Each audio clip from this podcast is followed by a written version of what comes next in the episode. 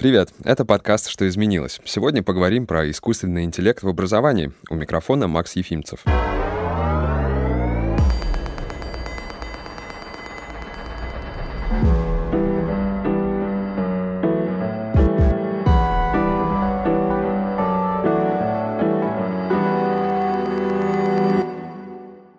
уже давно привыкли к онлайн-курсам. Образование в интернете открыло возможности для освоения новой профессии, буквально не выходя из дома. Причем что, как и когда учить мы выбираем самостоятельно. Особенно актуально онлайн-образование стало в период пандемии, когда абсолютно все процессы переместились в цифровую среду. Дистанционное обучение повысило актуальность использования технологий и вдохновило разработчиков на создание приложений, упрощающих учебный процесс. Например, HandWriter, который конвертирует печатный текст в рукописный формат, или придуманный Lego Education и ICL — технопроект, повышающий эффективность школьного образования и уровень вовлеченности в школьный учебный процесс. Но еще в 2019 году преподаватель из Австралии Дэйв Келлерман объединил все инструменты Microsoft и разработал бота, который может самостоятельно отвечать на вопросы студентов и искать видео нужных лекций. Это, правда, далеко не все. Можно еще вспомнить игрушечные ноутбуки, которые помогают детям выучить алфавит и научиться считать, или интерактивные игрушки-роботы в виде собак или машин, которые также развивают полезные навыки навыки. Искусственный интеллект стал почти неотъемлемой частью образовательного процесса. О том, как используют искусственный интеллект в образовании и как скоро роботы смогут заменить учителей, обсуждаем с Константином Воронцовым, заведующим лабораторией машинного интеллекта МФТИ,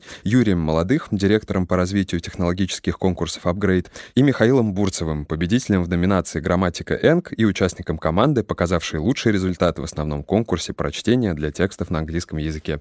Всем добро пожаловать! Добрый день! Добрый день. Всем привет.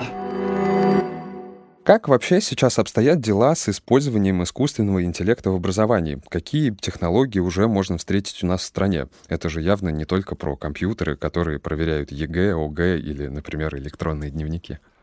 Ну, давайте я начну. Вообще, искусственный интеллект — это такое сложное понятие, которое, знаете, часто говорят, что искусственный интеллект — это то, что будет сделано когда-нибудь в будущем, а то, что уже реализовано и используется, мы воспринимаем как обыденность, и то, что у нас в смартфоне у каждого полно решений на базе искусственного интеллекта, это воспринимается как повседневная такая вот реальность. И если говорить про образование, то тут история та же самая, что э, масса всяких разных применений, которые, в принципе, сейчас есть, они в широком смысле слова являются искусственным интеллектом. И тут э, речь идет и про электронные дневники, и про системы, которые позволяют делать отчетность. Ну, то есть решение есть. А другой вопрос в том, что сейчас, вот э, в наши дни, последние несколько лет, произошла революция революция, связанная с новыми методами машинного обучения, э, нейронными сетями и разными другими методами. И благодаря этому, собственно, искусственный интеллект, он стал широко известен вообще как понятие и как прикладные инструменты широкому кругу людей.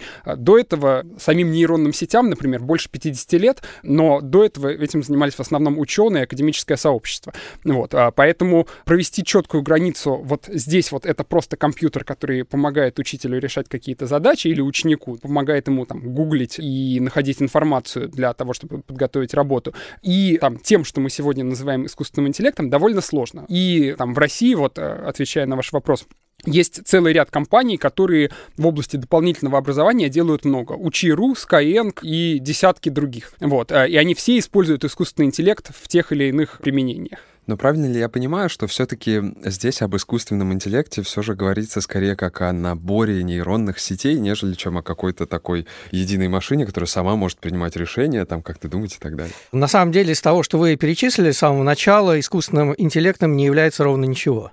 То есть ни проверка тестов ЕГЭ, э, ни электронные дневники, ни Word с Excel искусственным интеллектом не являются. Тогда вопрос, а как же э, обычному человеку, обывателю, скажем, отличить, где искусственный интеллект, а где нет. В чем этот самый водораздел? На самом деле водораздел очень четкий, но для этого надо чуточку на две минуты погрузиться в технологию. Как строится технология искусственного интеллекта? Собирается обучающая выборка данных, ее еще называют размеченной выборкой. И вот по этим данным строится некий алгоритм принятия решений. Вот никакая логика принятия решений людьми в этот алгоритм в явном виде не закладывается. Он обучается по данным. Вот если у вас внутри технологии был такой вот этап обучения, это можно смело называть искусственным интеллектом, даже независимо от того, есть там внутри нейронные сети или нет. Это тоже другой вопрос. Например, поисковая машина Google, Яндекс, искусственный интеллект или нет? Я думаю, что да. Ответ да. Почему? Потому что внутри сидит процедура, когда э, живые люди, называемые асессорами, по парам запрос-документ дают свою человеческую оценку в баллах, насколько этот документ релевантен этому запросу. И таких оценок собирается десятки тысяч в месяц. Они образуют обучающую выборку, по этой выборке обучаются алгоритмы ранжирования. Это искусственный интеллект. Вопрос. Спеллер в Орде искусственный интеллект или нет? В современных каких-то вариациях и да, но раньше точно им не было. Вот. В общем-то, да. То есть там могут быть какие-то отдельные элементы искусственного интеллекта, особенно в продвинутых последних версиях, но вообще эта технология в целом строится по правилам. Угу. То есть это просто очень хорошее качественное программирование, хорошая IT-технология, всем нужно, нет вопросов, но называть это искусственным интеллектом как-то язык не поворачивается. Теперь отвечая на ваш вопрос, где искусственный интеллект в образовании. Ну, первое, что приходит в голову, это, конечно, рекомендательная система системы. Причем а, они могут быть на таком верхнем уровне, то есть вы выстраиваете индивидуально образовательную траекторию, человеку подсказывая ему, какой следующий курс ему еще пройти. Или, может быть, в рамках одного курса, какой урок ему нужен, а какой не очень нужен. И еще на более детальном уровне, вот он у вас решает упражнения, а как он их решал, какие ошибки он допустил, и, исходя из этого, вы делаете вывод о том, что ему какую-то часть нужно подтянуть, и поэтому ему надо дать еще парочку упражнений именно на это. И вот это вот принятие решений как на микроуровне, так и на макроуровне, оно вполне может быть автоматизировано. И вот сюда э, технологии искусственного интеллекта очень активно приходят. Я думаю, что мы такие системы увидим э, через несколько лет, они уже видны. И более того, мне кажется, вот именно об этом сегодня и стоило бы поговорить, потому что вот внутри этих систем неизбежно приходится строить три модели. Это первая модель ученика – второй модель учителя и третья модель предметной области. И не построив вот эти вот модели, вы не достигнете хорошего результата. А построение этих моделей – это педагогический опыт учителей. И только потом по этим данным произойдет какое-то обучение и будет какой-то искусственный интеллект работать. Но наивно думать, что придет нейронная сеть и с нуля, с пустого места, без всех этих данных, без всего этого опыта вам что-то сделает. То есть вот это вот э, иллюзия, которую... Мифы про искусственный интеллект, да, как говорят. Mm-hmm. Вот это надо развеивать, конечно, это неправда. Совсем непростая задача по разработке. Да. Спасибо. Михаил? Ну, вот смотрите, у нас сейчас получается, что если мы говорим о функциях, которые ну, очевидны для применения искусственного интеллекта в современном образовании, то первая вещь, которая уже достаточно давно используется, про которую мы говорили, это рекомендация. То есть как построение так называемой образовательной траектории. Как люди учатся, что у них вызывает сложности, как у конкретного ученика какие сложности возникают. И мы как бы строим систему, которая сделает так, чтобы вы могли освоить знания из какой-то области максимально быстро, максимально эффективно, подавая вам примеры в той последовательности, в которой она нужна именно конкретно для вас. И это как бы первое такое большое применение. Кажется, что здесь качество их очень сильно зависит от степени вовлеченности людей, чтобы накопить больше данных в такие системы образования, онлайн-образования, то а сейчас, ну и в связи с пандемией, вообще с трендом на онлайн-образование, мне кажется, что у нас сейчас в ближайшие годы просто качество вот такой рекомендаций очень сильно вырастет. И это позволит людям очень быстро обучаться и подбирать под свой уровень э, те ресурсы, которые нужны. Вторая область применения, второй аспект применения системы искусственного интеллекта к образованию связан как бы с взаимодействием с человеком в процессе решения этих задач. Здесь нам нужно понимать то, что человек делает, и давать ему какую-то обратную связь. И это как раз вот то, к чему относится конкурс прочтения, это более сложная задача, скажем так. То есть компьютер, он как бы пытается здесь взять на себя часть роли учителя и говоря человеку, что человек решает какую-то задачу, вот здесь у тебя ошибка. И пытается, возможно, там, объяснить, что с чем этим ошибка связана, дать какой-то пример. И здесь на первый план выходят технологии обработки естественного языка, потому что взаимодействие с пользователем, оно как раз на естественном языке ведется, и необходимо как бы понять, с одной стороны, что человек говорит сейчас, но с другой стороны, очевидно, что нам нужно построить некоторую внутри нашей системы некоторую модель ученика, чтобы понимать, что он знает, что он не знает, и с чем связан тот вопрос, который он задает. То есть очевидно, что мы ну, как бы в голову ему не залезем, но как бы так построить такую вероятностную модель, ну, вполне возможно, там, в какой-то узкой области. Или же, ну, в узкой области, мне кажется, что не очень эффективно может быть, потому что как бы многие предметы взаимосвязаны друг с другом, и понимание по одному предмету помогает тебе понимать другой. И здесь, конечно, вот такие построения более сложных моделей, оно будет играть определяющую роль. То есть я вижу развитие именно вот на стыке таких рекомендательных систем – система обработки естественного языка и такого как бы строения некоторых рассуждений для того, чтобы лучше понимать, как думает ученик и что мы ему можем предложить. Какие существуют ограничения по включению технологий в образовательный процесс и удалось ли какие-то из них преодолеть? Потому что понятно, что такой комплексный подход, внедрить там технологии э, во все школы так сразу не получится и создавать персональные планы обучения, но тем не менее. Мне кажется, что должны быть какие-то интересные вещи. Ну, мне кажется, что это инертность образовательной системы школьное образование, в частности, это самая, самая такая тяжелая система. В ней работает просто очень много учителей. И если мы хотим изменить образовательную программу или какие-то инструменты внедрить, это означает, что все эти сотни тысяч, даже, наверное, миллионы преподавателей, их нужно переучить или доучить, использовать те или иные инструменты. И поэтому мне кажется, что вот такой основной сценарий, как это будет происходить, это будет происходить со стороны дополнительного образования, когда появляются новые технологии, новые решения, и они сначала апробируются и становятся все более и более популярными в не школы, потому что в школе это достаточно сложно сделать. Ну, второй вариант это понятно, э, когда выделяются какие-то пилотные регионы и очень большие силы, ну, там, фактически федерального уровня, выделяются на то, чтобы учителей этого региона переучить, доучить, использовать какие-то инструменты новые. Вот. Но это такой вот чисто организационный барьер, который есть у любой массивной инертной системы. Вот. Но помимо этого, наверное, есть еще и технологические ограничения, которые связаны с ну, в том числе сбором данных, да, понятно, что большая часть образовательной деятельности вот такой массовой до пандемии осуществлялась бумажкой, ручкой, очно в школе, да, это все крайне тяжелые э, для оцифровки решения, да, то есть, как верно говорят коллеги, для того, чтобы создать эффективное э, решение из области искусственного интеллекта, э, необходимы обучающие данные. Обучающие данные, в том числе, очень большой вопрос, они должны быть хорошего качества. Недостаточно просто собрать огромный датасет, отсканированный собранных сочинений, вот, а, закинуть их в черный ящик, а, как бы нажать кнопку, подождать, э, там, я не знаю, неделю и получить нейросетевую модель, которая там что-то умеет. Этого недостаточно, и тут много а, больших проблем а, оцифровки, и в том числе вот а, если говорить про рукописный текст, то уже есть системы, которые достаточно хорошо сканируют,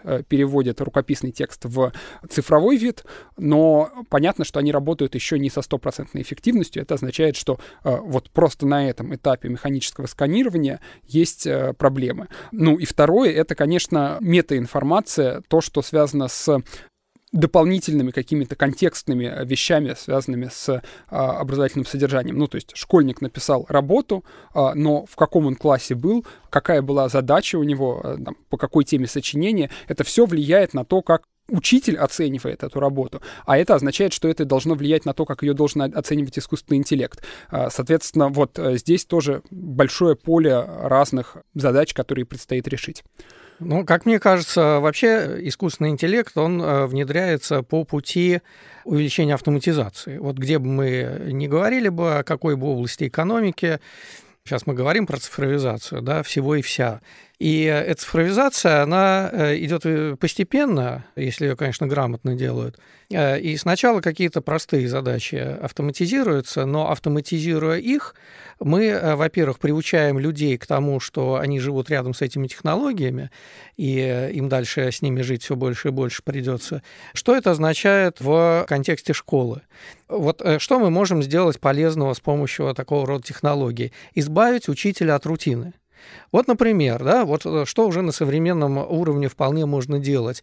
Это э, делать классные э, работы проверочные так, чтобы ученики сидели у своих экранов, и это не обязательно урок информатики, это может быть там математика, биология, может быть даже история, русский язык там и так далее, и они просто делают упражнения, если система обладает элементом искусственного интеллекта, она позволит учителю уже не там 10 минут от урока отдать системе, а система, если она выявляет слабые места у ученика, уже не 10, а 20 минут можно отдать системе. Вопрос, чем занимается учитель в это время?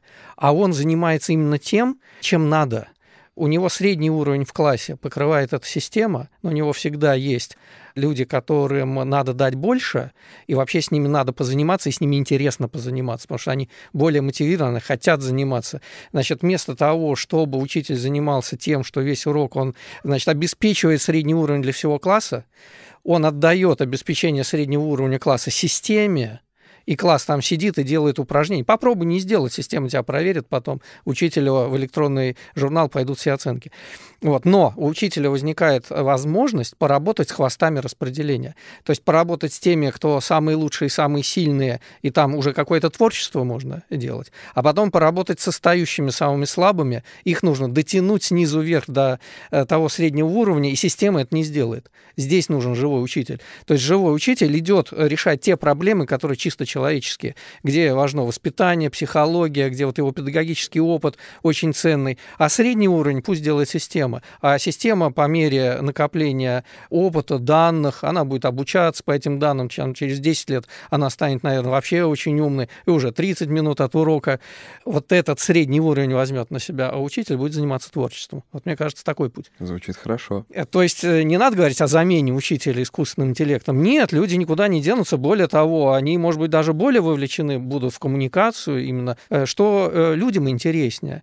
Людям интереснее взаимодействовать друг с другом, да, выращивать атмосферу эмпатии гораздо интереснее, чем там, мотивировать хулиганов, которые сидят на задней парте. Но это же еще и вопрос доверия всей этой системы в том числе. Ну, то есть как она будет правильно работать, ошибки, не ошибки. Ведь очень многие как раз не доверяют искусственному интеллекту по причине сбоев, которые может давать программа. И, ну, важно, если мы об этом говорим в контексте образования. Ну, да, э, вопрос, который вы задаете, он, конечно, очень острый. Тут, мне кажется, что есть ответы на него, связанные с ну, организационными моментами, а есть технические, научные. Образование неплохая, на самом деле, область для внедрения решений на базе искусственного интеллекта, потому что можно отдавать на а, автоматизацию а, те вещи, где не такие высокие ставки. Грубо говоря, если поступление в университет а, полностью зависит от того, как ты сдашь ЕГЭ, как это сейчас фактически устроено. И мы говорим о том, что мы, мы вот завтра все ЕГЭ будет проверять искусственный интеллект, и результаты его проверки не апеллируются, то, понятно, вопрос доверия будет очень-очень острым. Но разумным методом будет все-таки по-другому пойти. И сделать, во-первых, искусственный интеллект для начала не таким безапелляционным черным ящиком, а сделать его ассистентом учителя, когда он предлагает учителю какие-то решения, какую оценку должен получить ученик, какие он ошибки допустил. И только глядя на эти предложения, учитель принимает решение, что вот это с этим я согласен, а вот тут вот искусственный интеллект э, как бы ошибся. И, соответственно, за счет того, что у нас уже есть огромный пул учителей, которые каждый день проверяют э, работы, э, можно обеспечить вот эту петлю обратной связи, когда за счет корректировок учителем того, что наработал искусственный интеллект, э, искусственный интеллект получает себе более хорошие данные в обучающую выборку. И если эту петлю замкнуть, то э, повышение качества, оно будет достаточно быстрым. Это первый момент. А второй момент, он связан с тем, что, в принципе, вот эта вот история про то, то, что ЕГЭ является единственным критерием поступления в ВУЗ, и фактически вся школа, она вот там все дальше и дальше, как бы там начинали с 11 класса, да, а сейчас многие такие ответственные, беспокоящиеся родители уже на уровне там 6-7 класса действительно думают, как мне построить образовательную траекторию моего ребенка так, чтобы он в 11 классе хорошо сдал ЕГЭ и поступил, например, в МФТИ, альма-матер э, наших коллег. Э, эта история про единый государственный экзамен, она, мне кажется, тоже это быстро происходить не будет, но она может быть э, при помощи цифровизации, при помощи решений на базе искусственного интеллекта постепенно э, расширена. Если у нас есть система, которая как бы показала свою эффективность, которая может смотреть не только на итоговый э, результат, что произошло в конце э, 11 класса, но и в ходе всего обучения собирает очень много данных о школьнике, если эти данные правильным образом проанализировать, ну, и мы будем этому доверять, то можно использовать не только единый госэкзамен, но и э, всю базу наших знаний о школьнике. И тогда вот это вот как бы гипероптимизация под сдачу единого экзамена, если он не будет иметь стопроцентный вес, а будет э, иметь чуть меньший вес, ну, у родителей не будет и у, школьников не будет такой мотивации готовиться только к нему. Они поймут, что есть еще э, там другие активности, можно пойти в кружок по робототехнике, а можно пойти в художественную школу, и если это все оцифровывается и учитывается, то можно это сделать, если это интересно. И это, мне кажется, ну, такое важное, хорошее направление для развития, но для того, чтобы это произошло, конечно, искусственный интеллект должен перестать быть черным ящиком, которому мы не знаем, можно доверять или нельзя. Я, наверное, еще хочу вернуться к исходному вопросу насчет ошибок искусственного интеллекта. Да? То есть нам на самом деле не нужно требовать от искусственного интеллекта какой-то абсолютной непогрешимости, но вот мы понимаем, что там компьютер складывает с абсолютной непогрешимостью, вот, и мы как бы к этому привыкли психологически. А с искусственным интеллектом совершенно другая история. Он все-таки обучается на основе реального опыта, вот по тем самым обучающим выборкам, и стопроцентного качества здесь ожидать э, в принципе нельзя. Ну а как же быть, не доверять ему, что ли? Да нет, вопрос на самом деле по-другому надо ставить. Вот как искусственный интеллект решает ту же самую задачу в сравнении с человеком?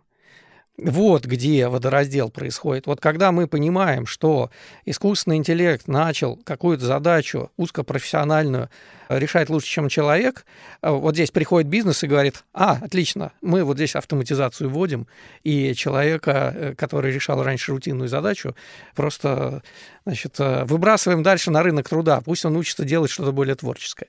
Ну, примеров масса, да, то есть когда нейронные сети стали нормально заниматься распознаванием изображений, теперь могут распознавать номерные знаки на автомобилях, там лица, с беспилотника можно распознавать, что там внизу находится и так далее, и так далее. Примеров масса. Бизнес по автоматизации вот всех этих э, задач, которые значит, вот э, очень активно развивается в настоящее время. Этот э, прорыв произошел недавно, это буквально 2012 год. Потом с изображений все это дело перешло на другие задачи. Это распознавание речи, и вот сейчас, э, буквально там в середине 2020 года, появилась модель GPT-3, которая умеет генерировать текст очень похожий на человеческий. Ну вот, в общем, э, это означает, что тоже эту модель можно использовать для автоматизации очень многих разных бизнесов, там чат-боты и так далее. Тоже дополню про технологический вот э, как бы аспект этого доверия. На самом деле, ну как бы история о том, что это черный ящик, в который невозможно разобраться, что там происходит внутри, это понимание того, что происходит внутри искусственного интеллекта, это отдельная технологическая задача. Я приведу простой пример. Вот анализ изображения, о котором говорил Константин, там тоже была эта задача, что э, вот у меня есть нейросеть, которая говорит, что вот на этой картинке котик, а на этой собачка. Как бы, а почему она принимает такое решение? А можем ли мы этому доверять? И вот один из таких не очень сложных методов, которые э, придумали в этой области, он заключается в том, что на этой картинке можно подсветить те пиксели, которые оказали наибольший вклад на решение нейросети о том, что это вот то или иное там животное или предмет или что-то еще. И когда человек видит картинку и там, ну вот, подсвечены пиксели, он видит на основании каких данных, каких конкретных а, участков рисунка нейросеть решила, что это собака. Ну и это пример уже фактически решенного как бы вопроса, как при анализе изображений показать на основании чего искусственный интеллект принимает решение, и в том числе, как сделать так, чтобы этому решению доверяли. Если сделать аналогичные по своей сути э, решения, которые позволяют для других задач человеку понять, на основании какого именно элемента данных система приняла то или иное решение, это уже сделает большой шаг вперед. И это только один пример. На самом деле таких методик существует достаточно много в разных областях. И просто нужно отдельно решать задачу создания хороших нейросетей, которые решают наши задачи рутинные и автоматизируют нашу жизнь. И другая задача, которую нужно отдельно решать, это задача обеспечение прозрачности угу. принятия этих решений. У меня как раз с этим и был связан вопрос с черным ящиком, потому что могут быть всегда ситуации, когда человек не понимает, на основе чего искусственный интеллект принял то или иное решение. Но вот если с картинкой понятно, можно подсветить пиксели, то что делать с текстом или какие-то алгоритмические решения? Он же тоже в теории может где-то дать осечку. Ну, я вот здесь коротко хочу добавить, что, во-первых, иногда нас это устраивает, что система дает неинтерпретируемые решения, но при этом принимает решения быстро и качественно лучше, чем это делают люди. Ну и слава богу. То есть она статистикой подтвердила то, что это действительно хорошее решение. Пример. 70-е годы. Американские банки массово переходят на э, системы кредитного скоринга это какая-то такая предтеча искусственного интеллекта, но это машинное обучение. В полной мере это обучение по данным. И оказалось, что вот эти вот системы, они не только работают быстрее, чем кредитный аналитик, но они еще точнее работают, причем точнее в среднем по всей статистике по крупному банку. И вот э, это такая микрореволюция была в кредитовании, когда отказались от кредитных аналитиков и еще тем самым удешевили вообще весь процесс. И весь процесс, он стал идти гораздо быстрее, потому что автоматизация, и возник э, бум кредитных карт. Вот это вот один такой пример. Примеров таких много. Ну, вот конкретно в этой области всегда говорили, что да, мы очень хотим понимать, как работает эта модель, чтобы она там не косячила, чтобы она не делала каких-то там непонятных предвзятых решений относительно каких-то там социальных групп и так далее, и так далее. Вот в этом случае как раз нам нужна интерпретируемость. Но есть масса задач, где интерпретируемость не нужна. Значит, если она нужна, что мы делаем? Мы фактически строим поверх первой модели, вторую модель. С первой модель у нас принимает решение, а вторая модель нам генерирует объяснения на нашем человеческом языке, которые нам будут понятны. Ну или, по крайней мере, генерирует данные для того, чтобы такие объяснения уже выдать по шаблону. Но и она тоже будет ошибаться. Вот, да, мы наделяем ее интерпретируемостью, это очень хорошо, но все равно это не есть какая-то гарантия безошибочности, ни в коем случае. А что, если модель принимает, например, решение в медицине, решение о лечении? А что, если модель — это беспилотное транспортное средство, которое там может задавить человека? Кстати, они давят людей э, там на порядке раз э, реже, чем это делают живые водители. То есть мы уже вот статистическую надежность обеспечили, но все равно хотим э, понимать, что там происходит внутри. А если мы даже понимаем, но модель все равно ошибается, что делать? А дальше строится третья модель. А третья модель – это модель страхования. То есть этим занимаются страховые компании. Если принятие решения, оно настолько критично, что может приводить там, не знаю, к авариям, техногенным катастрофам, риску для жизни людей и так далее, и так далее. То есть медицина, транспорт и так далее но э, старая как мир рецепт, все, страхование, там тоже строятся модели, и они тоже статистические, и теперь уже тоже на основе искусственного интеллекта. Все, мы обложили нашу деятельность тремя уровнями моделей. Первая принимает решение, вторая их объясняет, третья страхует. Сложно, но понятно. Хочется, чтобы это еще все работало хорошо. Предлагаю поговорить немного про конкурс. Конкурс прочтения, который как раз направлен на развитие искусственного интеллекта и создание технологий для сферы образования. Расскажите поподробнее про эту инициативу и в чем основная задумка. Конкурс по искусственному интеллекту мы, э, в принципе, давно думали запустить, практически с самого старта проекта вот, технологических конкурсов в России. Вот, э, и долго искали хорошую задачу. И понятно, что анализ текстов — это такая большая, огромная область с большими перспективами. Они, может быть, полезно использованы в огромном количестве разных индустрий, но при этом, когда мы говорим про технологический конкурс, а, очень важно, чтобы результаты были объективные, прозрачные, и ну, все, кто участвует в конкурсе и наблюдают со стороны, могли убедиться, что действительно лучшее решение объективно лучшее. Но когда мы говорим про анализ текстов, достаточно сложно найти такую задачу, в которой есть вот эта прозрачность и объективность, в которой любой человек может посмотреть и убедиться, что действительно вот эта модель анализирует текст лучше, чем другая модель. Все эти вещи очень субъективны. Одна из тем, которую вот мы э, до того, как остановились на образовании, обсуждали, это выявление fake news актуальная тема, в которой действительно понятно, что есть, ну, в общем-то, рыночный спрос на технологии выявления fake news. Но с fake news оказалось, что все очень сложно, что любая новость, которая считается фейковой, она, может быть, перевирает какие-то факты, и тогда это достаточно объективно. А может быть, она просто подсвечивает те суждения, мнения, позиции людей, которые интерпретируют ее в выгодном в свете. И, в принципе, если посмотреть на реальные fake news, ну, вот, которые этим словом называются, чаще всего это именно об этом речь, что показывают не всю проблему целиком, а только тот ее кусочек, который выгоден для создания э, нужного мнения в обществе. И поэтому вот запустить конкурс по этой теме, детектирование fake news, довольно сложно.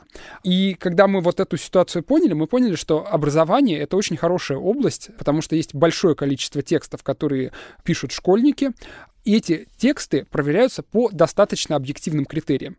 И они в том числе прописаны в разных документах, которые Министерство просвещения и ряд институтов делают. И есть много людей, которые умеют работать сотни тысяч учителей по всей России умеют работать а, по этим документам, и они имеют некий общепринятую методику анализа текстов. И, грубо говоря, если школьник а, допускает в тексте ошибку, ну, с фактическими ошибками, например, все попроще, действительно можно там найти, как было на самом деле, посмотреть, что было написано в учебнике истории, то с другими ошибками, логическими, или, например, плохим стилем речи. Это вот такие вещи, которые очень хочется, чтобы э, искусственный интеллект научился э, решать, но не очень понятно, как это объективно проверять. Вот образование — это идеальный испытательный полигон для такого конкурса, потому что есть методики, они общепринятые и достаточно хорошо работают. Вот. А, а дальше мы как бы стали разбираться, консультироваться с учителями, педагогами и постепенно вышли к тому пониманию конкурса, в каком он запустился, когда задача команды участников заключается в том, чтобы создать искусственный интеллект, который берет э, сочинение, которое написал школьник, и в нем находит все ошибки, ну, кроме орфографических пунктуационных, потому что это, ну, не на 100% решенная задача, но, в общем, уже есть система спелчека, а находит ошибки фактические, логические, стилистические, этические, например, есть вот в школьной программе, есть такой тип ошибок этические. Вот. И эти ошибки он выявляет, и дальше их ну, поясняет, готовит пояснение, как было бы правильно написать, на основании чего, чтобы школьник мог получить полезную обратную связь. Не дожидаться момента, когда учитель до него дойдет и расскажет ему, в чем тут ошибка и как надо было, а сможет увидеть это сразу, как только он эту ошибку допустил. Соответственно, вот такая вот задача конкурса. Он достаточно длинный, стартовал в прошлом году, продлится до тех пор, пока одна из команд не покажет решение, которое находится на уровне живого человека в выявлении вот всех этих разных типов ошибок. И для того, чтобы его проверить, мы используем тексты из разных предметов. А, русский язык, английский язык, история, обществознание, литература. Соответственно, берем реальные сочинения, оцифровываем их и сравниваем разметку, которую сделал учитель, ошибки, которые он там нашел, с тем, что сделал искусственный интеллект. Если искусственный интеллект в среднем находится на том же уровне, что человек, мы считаем, что команда конкурс выиграла и вручаем ей призовой фонд, который э, составляет 100 миллионов рублей для русского и для английского языка отдельно. То есть это фактически два конкурса, соединенных в такой общим брендом под общей крышей название прочтения. Ну и последний вопрос, пожалуй, к Михаилу. Расскажите нам, почему решили участвовать в конкурсе, насколько было сложное задание, насколько серьезные соперники, ну и как удалось победить, конечно. Почему участвовали в конкурсе? Потому что просто мы любим участвовать во всяких соревнованиях, а здесь хорошее соревнование. У нас э, сама по себе лаборатория возникла в результате э, люди туда отбирались со всяких э, научных школ и хакатонов, где нужно было быстро решать всякие задачи там за недельку. И, в принципе, наша лаборатория принимает участие во многих других конкурсах. Вообще нужно отметить, что сегодня искусственный интеллект его развитие как технологии связано с такими, как бы, ну, не знаю, социальными феноменами или организационными феноменами, которые непосредственно вносят огромный вклад в скорость его развития. Это открытое программное обеспечение с открытым кодом, которое позволяет быстро переиспользовать какие-то решения и не писать велосипеды каждый раз. А второе – это всякие соревнования. Ну, самое известное – это Kaggle, соревнования для, по машинному обучению, где нужно решать различные задачи. Компания, которую купил Google э, некоторое время назад – платформа для проведения таких соревнований. И это как бы ну, создает и мотивацию, и позволяет в целом все области быстро развиваться. Поэтому тут решение участвовать в этом конкурсе было связано как раз с тем, что у нас и это совпадает с нашей деятельностью, с тем, чем мы занимаемся обработкой естественного языка, ну и с тем, что это соревнование – Хочется поучаствовать, хочется узнать, э, насколько то, что мы можем сделать, сопоставимо с тем, что другие могут сделать. И мы сконцентрировались на английском языке. потому что, ну, во-первых, наша библиотека, так как мы разрабатываем открытую библиотеку для обработки естественного языка и для построения диалоговых систем на английском и на русском. Э, соответственно, мы использовали вот наши наработки. Как я говорил, наша лаборатория занимается в первую очередь построением э, систем для разговорного искусственного интеллекта.